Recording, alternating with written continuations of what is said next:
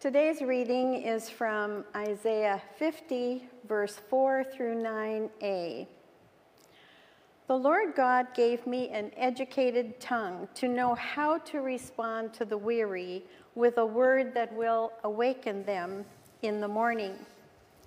God awakens my ear in the morning to listen, as educated people do. The Lord God opened my ear. I didn't rebel. I didn't turn my back. Instead, I gave my body to attackers and my cheeks to beard pluckers.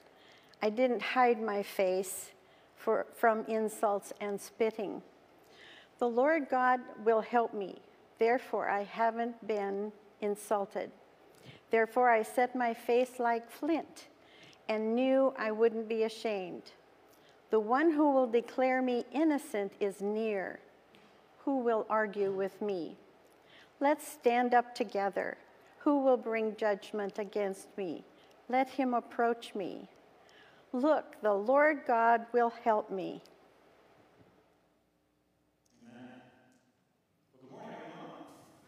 Happy Palm Sunday to you. Although I wish I could convince my daughter Alice that it was a happy Palm Sunday she was proceeding with her palm branch very stoically this morning. We haven't met, my name is Grant Miller. I have the privilege of pastoring our college students here at College Church. And uh, one quick note uh, when I walked out this morning dressed to drive out to Middleton to preach this morning, uh, my wife Jen said, Wow, you look really nice. That wasn't really the funny part of the story. And I said, Yeah, a few weeks ago, the last time Pastor Diane preached, she kind of called out myself and Brent and Pastor Scott for the uh, sort of male college church preacher attire, uh, which is kind of the tan pants, blue blazer thing, which, I'm going to be honest, both of you are wearing today.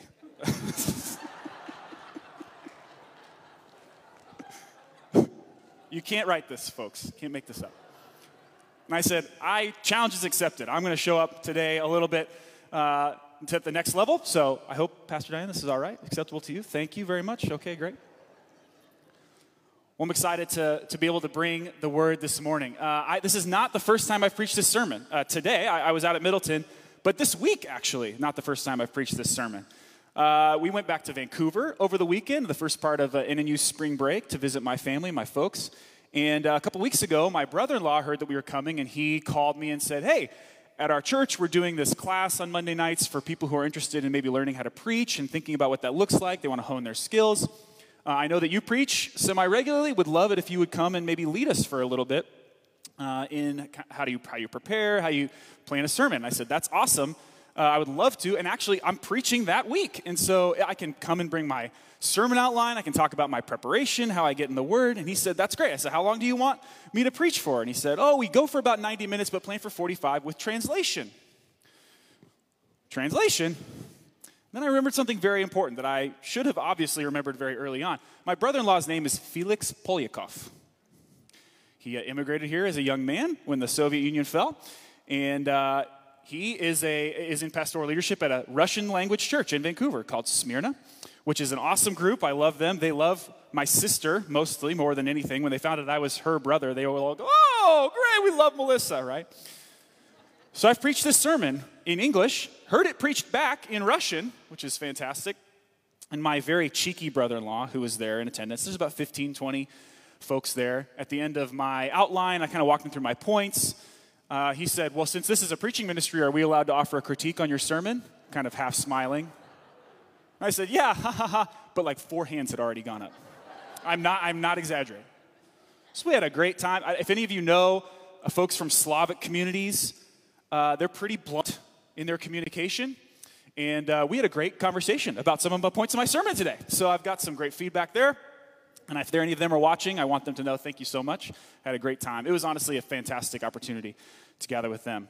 But on that note, I would love for us to jump into the gospel text. So if you are willing and able, if you'd stand as we read Mark chapter 11, starting in verse 1. The Gospel of Mark says this When Jesus and his followers approached Jerusalem, they came to Bethphage and Bethany at the Mount of Olives. Jesus gave two disciples a task, saying to them, Go into the village over there. As soon as you enter it, you will find tied up there a colt that no one has ridden. Untie it and bring it here. If anyone says to you, Why are you doing this? Say, Its master needs it, and he will send it back right away. They went and found a colt tied to a gate outside on the street, and they untied it. Some people standing around said to them, What are you doing untying the colt? They told them just what Jesus said, and they left them alone. They brought the colt to Jesus and threw their clothes upon it, and he sat on it.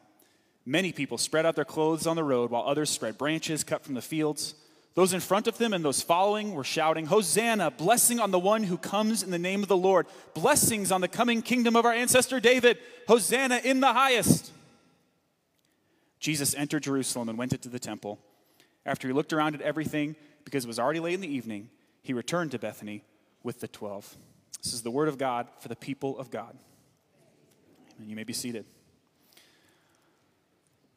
Something, something about me that I love to talk about. I love parades. Love them. Love parades. I love the big parades. Uh, Macy's Thanksgiving Day Parade is always uh, on in the mornings of Thanksgiving at our house. The Rose Parade, obviously, a really fun thing to watch uh, when the new year comes. But I, I don't necessarily love the, the big, big parades in the same way that my heart inclines toward the small town parade. I love small town parades. I love the fire trucks. I love the couple of guys who own classic cars who come out and cruise down the street. I love the jazzercise class from the local community center. I love them. I love them. Just after my sophomore year in college, I was uh, double majoring in political science and public communications. I needed an internship for both. And we happened to know uh, a state senator who was running for reelection. And I thought, well, great, I can cross both of these internships off, double up on the hours, and, and do this all summer. It would be awesome. And so we got in touch with him, and he said, yeah, we can definitely bring you on. How many hours do you need, though?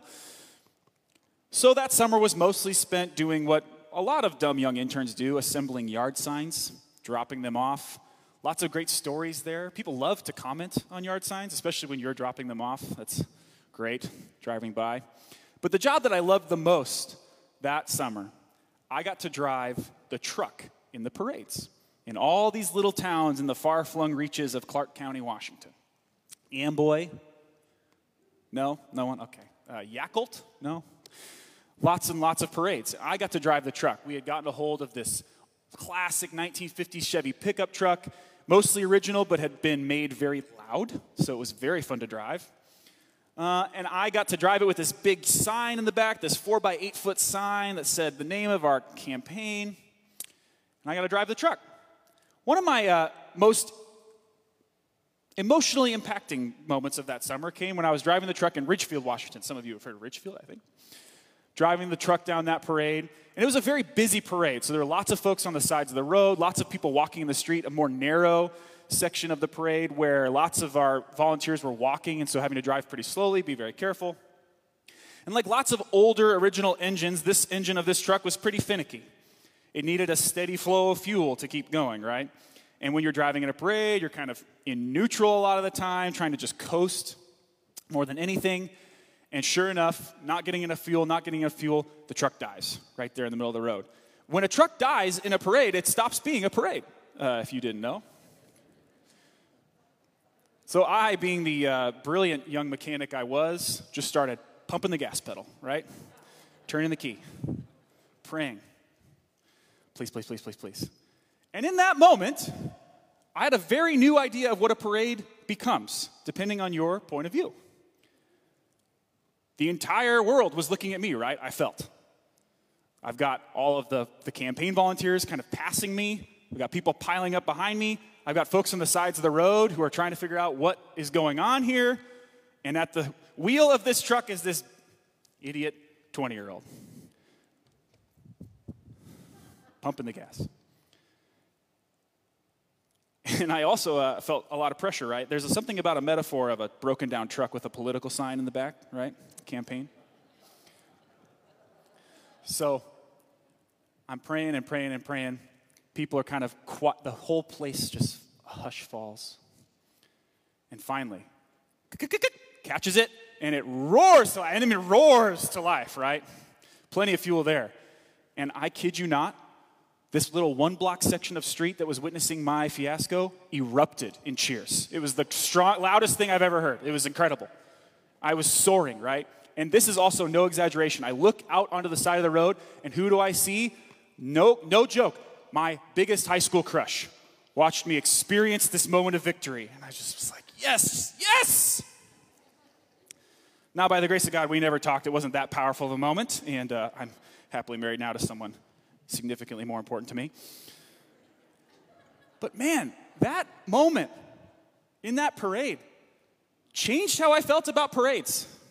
It became something very, very personal to me. And also helped me understand that parades differ very greatly depending on our perspective and whether or not we're participating in them. Whether I'm standing on the side of the road, whether I'm walking as a participant, whether I'm in the truck, whether I'm the one being celebrated like the beauty queen in the back of the Corvette, or I'm driving the truck. It depends a lot. There's different pressures and different ideas, different contexts that inform the way that we experience this thing. And so here we come to this parade, cruising down the road into Jerusalem. I think we're bringing lots and lots of different perspectives and contexts and cultural backgrounds into how we experience it. That's really the story of Holy Week, I think, leading up to Easter. One of the most fun I've ever had in a performing role was when I got to play Judas uh, for a few years in No Greater Love down the street. One of the reasons I liked it so much was because it challenged me in a new way. Often I had imagined that Judas was just the big bad guy during the Easter story, the one who was willing to go and sell the Lord for 30 pieces of silver. But the way it's written in that show, and if you've seen it, you would know, Judas is significantly more complicated than that. Judas actually believes in this story that Jesus has the power and has come to set people free, and he wants to force Jesus' hand essentially by getting him to have to defend himself when he's betrayed. And as we know, that's not how it turns out. And so here in Mark chapter 11, we have a similarly fascinating, complex scene. One of my favorite parts about the book of Mark, and we've obviously been in Mark several times over the years here, is how clearly Jesus is represented as a person in the story. Sometimes when I read about Jesus and when we hear sermons or messages about Jesus, it's tempting to imagine that through his clear and divine foreknowledge, he's just kind of going through the motions of his life. He knows everybody's stories, he knows the lines, he knows the replies. It's all just cues, and, and he's kind of just, yes, yes, heal, heal. In the Gospel of Mark, we have very little room for that kind of interpretation of Jesus. Instead, right, Jesus is dynamic, emotional, incisive. He offers just cutting and witty commentary. He dances circles around the Pharisees every time they try to trick him. He's a master logician and rhetorician and preacher. He's just extremely engaging as a person in the text. He also never seems to do anything without pure intentionality. And this triumphal entry is no different. Knowing, right, that he's got this reputational sway, there's kind of this wave that's just cresting in terms of his popularity.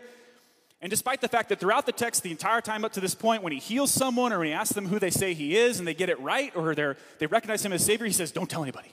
Don't tell anybody. Shh. Despite his best efforts, people still are grasping on to the message.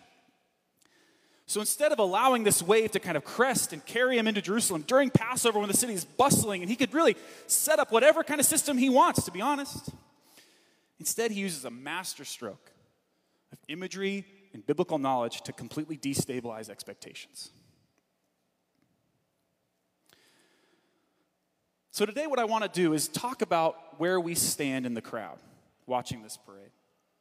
Because I imagine there's lots of different perspectives, lots of different ideas, motivations, contexts that are bringing people to stand and watch this Jesus enter Jerusalem during Passover. There's lots of folks here, right? I imagine there's some Romans participating, watching this parade, right? With suspicion, curious about what's going on. Now, these Romans might not have the sort of biblical imagery, education in the Pentateuch, the Torah, that many of the Jews in the crowd would, but they would recognize what's happening here as something very familiar culturally. So would most of the Roman Jews, the, the Jews who have come, the diaspora who have come to celebrate Passover, they would recognize some significant trappings of Roman custom here. There's a reason why it's called the triumphal entry, right? So, a Roman triumph, you might recognize that if you're a student of history or if you enjoyed any 1950s historical Roman epics, right? It's this moment when a general or an emperor returns from battle and the gates are thrown open and a massive procession happens.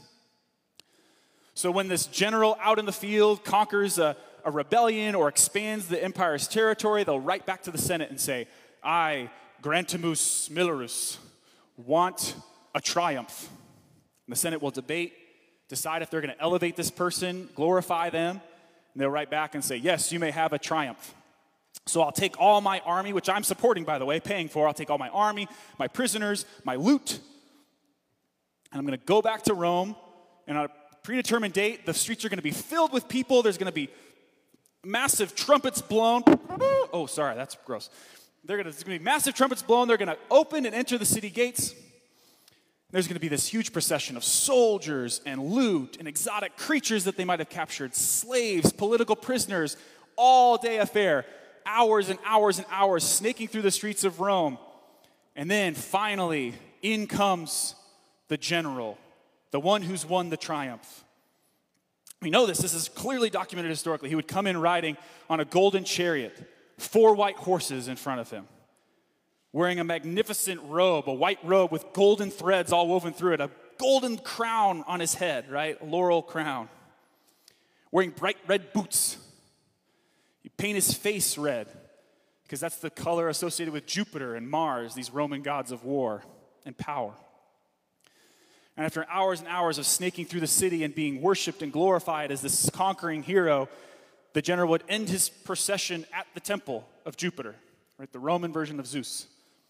And there would begin a massive sacrifice, a slaying of political prisoners, hangings, beheadings, just gruesome stuff.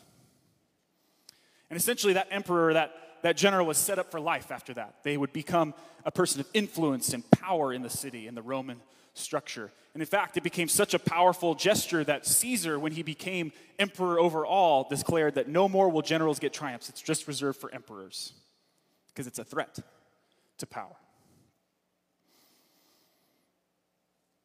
So I think many Romans would probably stand and see this. Now, there's significant differences. Jesus is riding a a colt or a mule, as other gospel texts say.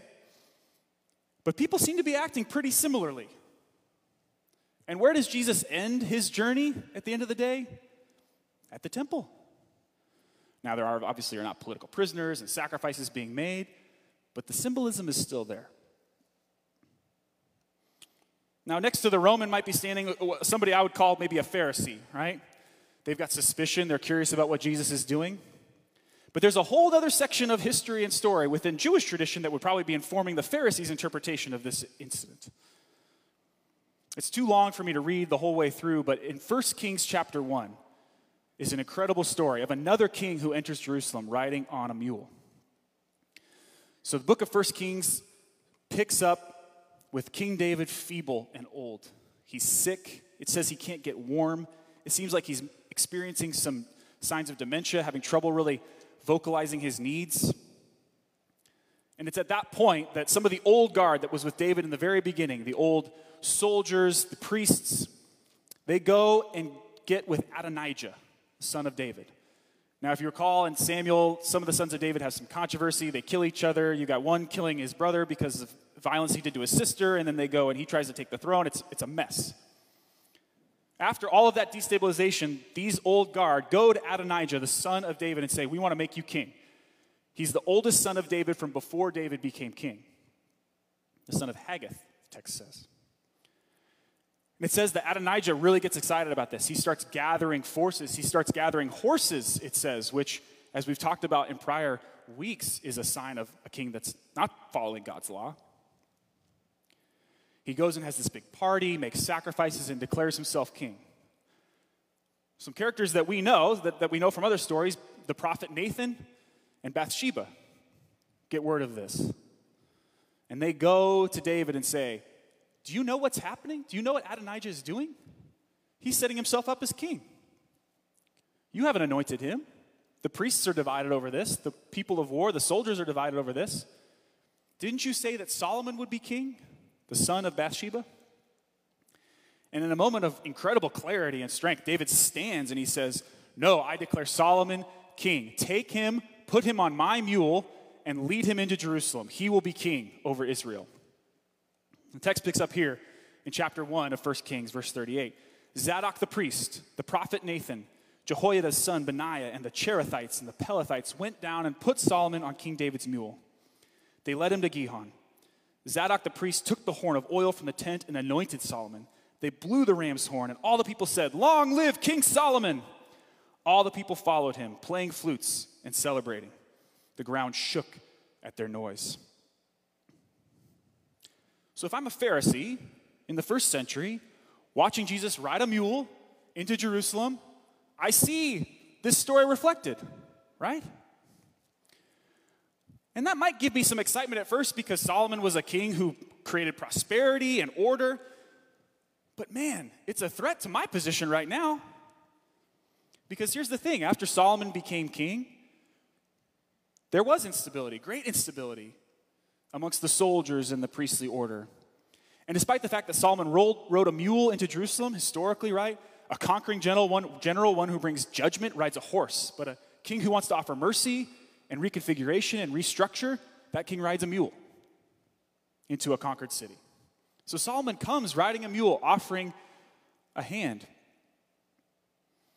But there's still great instability that follows. So, as a Pharisee, I'm watching Jesus ride in here and going, where, where is this coming from? What are you trying to do, Jesus? Look, our plan is working here. We get what we want, the Romans get what they want.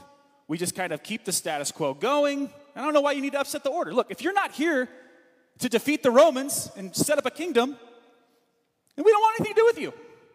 Just figure it out, Jesus. Because all these people that you're whipping up into a frenzy, they're causing problems for us.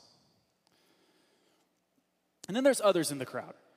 Maybe not Romans, maybe not educated Jews who recall this detailed political intrigue in their history, but instead they just know the songs.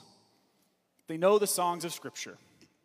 And this scene might be calling back to them to a great chorus that they all learned and know. And that's from Zechariah chapter 9. And it reads like this in verse 9 Rejoice greatly, daughter Zion. Sing aloud, daughter Jerusalem. Look, your king will come to you. He is righteous and victorious. He is humble and riding on an ass, on a colt, the offspring of a donkey. He will cut off the chariot from Ephraim and the war horse from Jerusalem. The bow used in battle will be cut off. He will speak peace to the nations.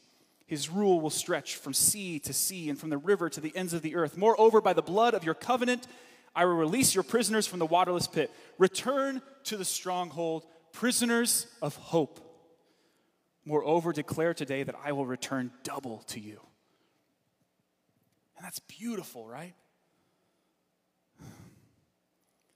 But the text makes it clear, both in Mark and Zechariah, that something's not clicking here.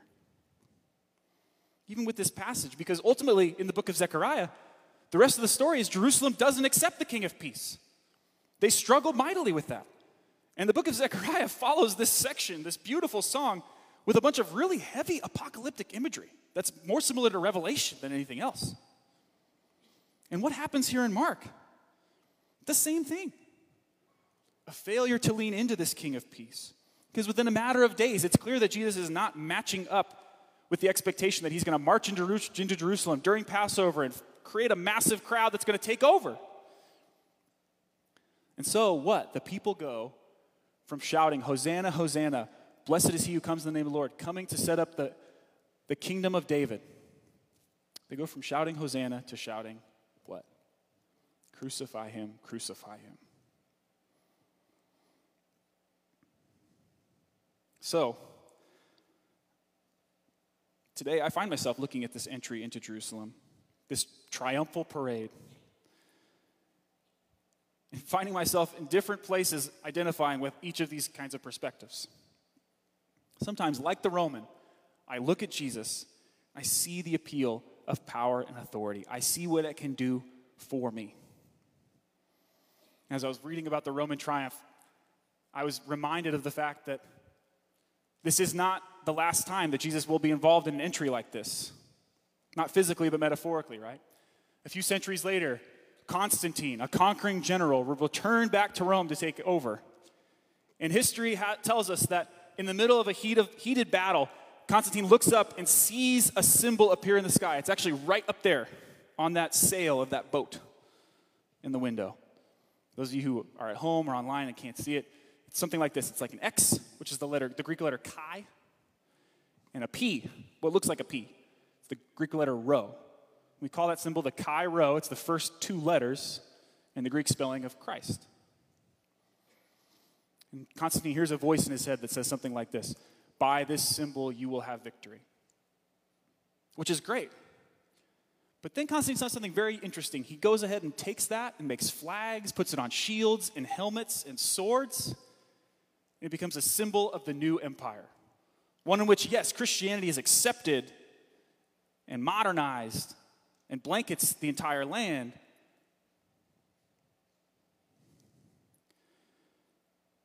And it's easy for me to look at the cross, to twist it into something that that doesn't transform me, doesn't does, do something to me, but does something for me, right? And then guess what? I take that cross, very convenient, and I use it as a hammer to go out and self righteously pound away at the world. And if that's not enough, if I'm not strong enough, I need a little more influence, I go grab a few other people who also are using the cross in the same way. Guess what? Now we've got a nice little contingent of people, right? A group of like minded folks who I don't know, we could have some meetings, go to the polls together, maybe have enough to be a little voting block. We get together, get some money, maybe we throw some candidates out there, ah, right? So you see how quickly that spirals out of control? Look, I'm not against civic or political participation. I drove the truck, right, in the parade. But that can so quickly, if allowed to spiral away, depart from the meaning of what Jesus is doing here.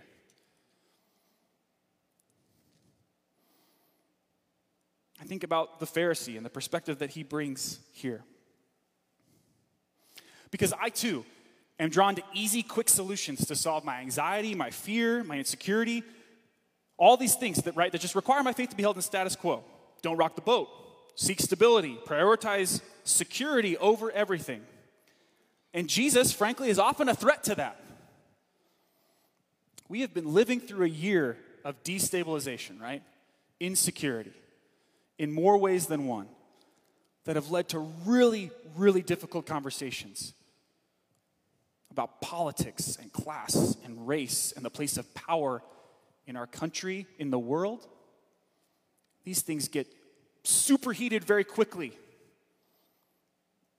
And when we have students over across the street that want to come and talk about it, the thing that I always turn back to, the root of all of this insecurity, right? All of these societal stressors is the human's heart, in, heart's inclination to resolve fears through grasping for things, grasping for security. At the root is fear and insecurity and anxiety about my place in the world, my identity, sense of where I belong. So when Jesus shows up, it freaks us out, right? Not only because Jesus wants to address that fear, name the insecurity, but permanently cast it out. Scripture does not tell us that Perfect love comes to address fear, resolve fear, replace our insecurity with security. It just plain and simple casts it out, it banishes fear. And that's hard to swallow because we want Jesus to absolve our fears, to come in and check the closet and tell us there's, monst- there's no monsters there. Not there are monsters there, that there's no monsters there. We want Jesus to replace our insecurity with security. But Jesus doesn't do that alone. The cross is not simply God mad, humans mad, conflict resolution in the middle. It's about transformation, taking that whole system and completely banishing it, right? Entire sanctification means we take the entire thing that we experience here as humans and make it holy and new. It doesn't play by the world's rules. I'm also one who is just a simple person on the side who just knows the songs. I catch a piece of the vision. I'm, I remember the words of Zechariah 9. I long to be a prisoner of hope. I'm at the parade. I'm loving it. I'm catching the vision and it's good. Yes, Lord. Yes, Lord. I'm taking my cloak and tossing it in the road and shouting, Hosanna, Hosanna, King. But then the parade ends. Time to take my camping chairs, load the car up, head back to the house. The weight of the world is heavy normal stresses of every day, hard work, big questions of life that I just don't have the answers to, the lack of a clear voice of God in my head just laying out my path before me. All those things just seem to mount up. Slowly, right, I journey from being enraptured by God's Spirit on Sunday to shouting, crucify him just a few days later. You know what? That heart, that attitude, probably worse than an obsession with power or an obsession with security because it's subtle. The lack of a transformed heart is noticed by the community around me who use me as a measuring rod of what the Christian life looks like. those friends of mine who don't believe. And on my worst days, do I want others to look at my life and determine whether they ought to change their heart and follow Christ by my example? That's a hard question. Am I the best indicator of whether Christ has transformed my life? Am I living into that every day? Ultimately, each of these approaches, each of these participants, I think, miss the vision and the goal and the intentionality behind what Jesus is doing here on Palm Sunday, riding on the back of a mule, a borrowed mule, even.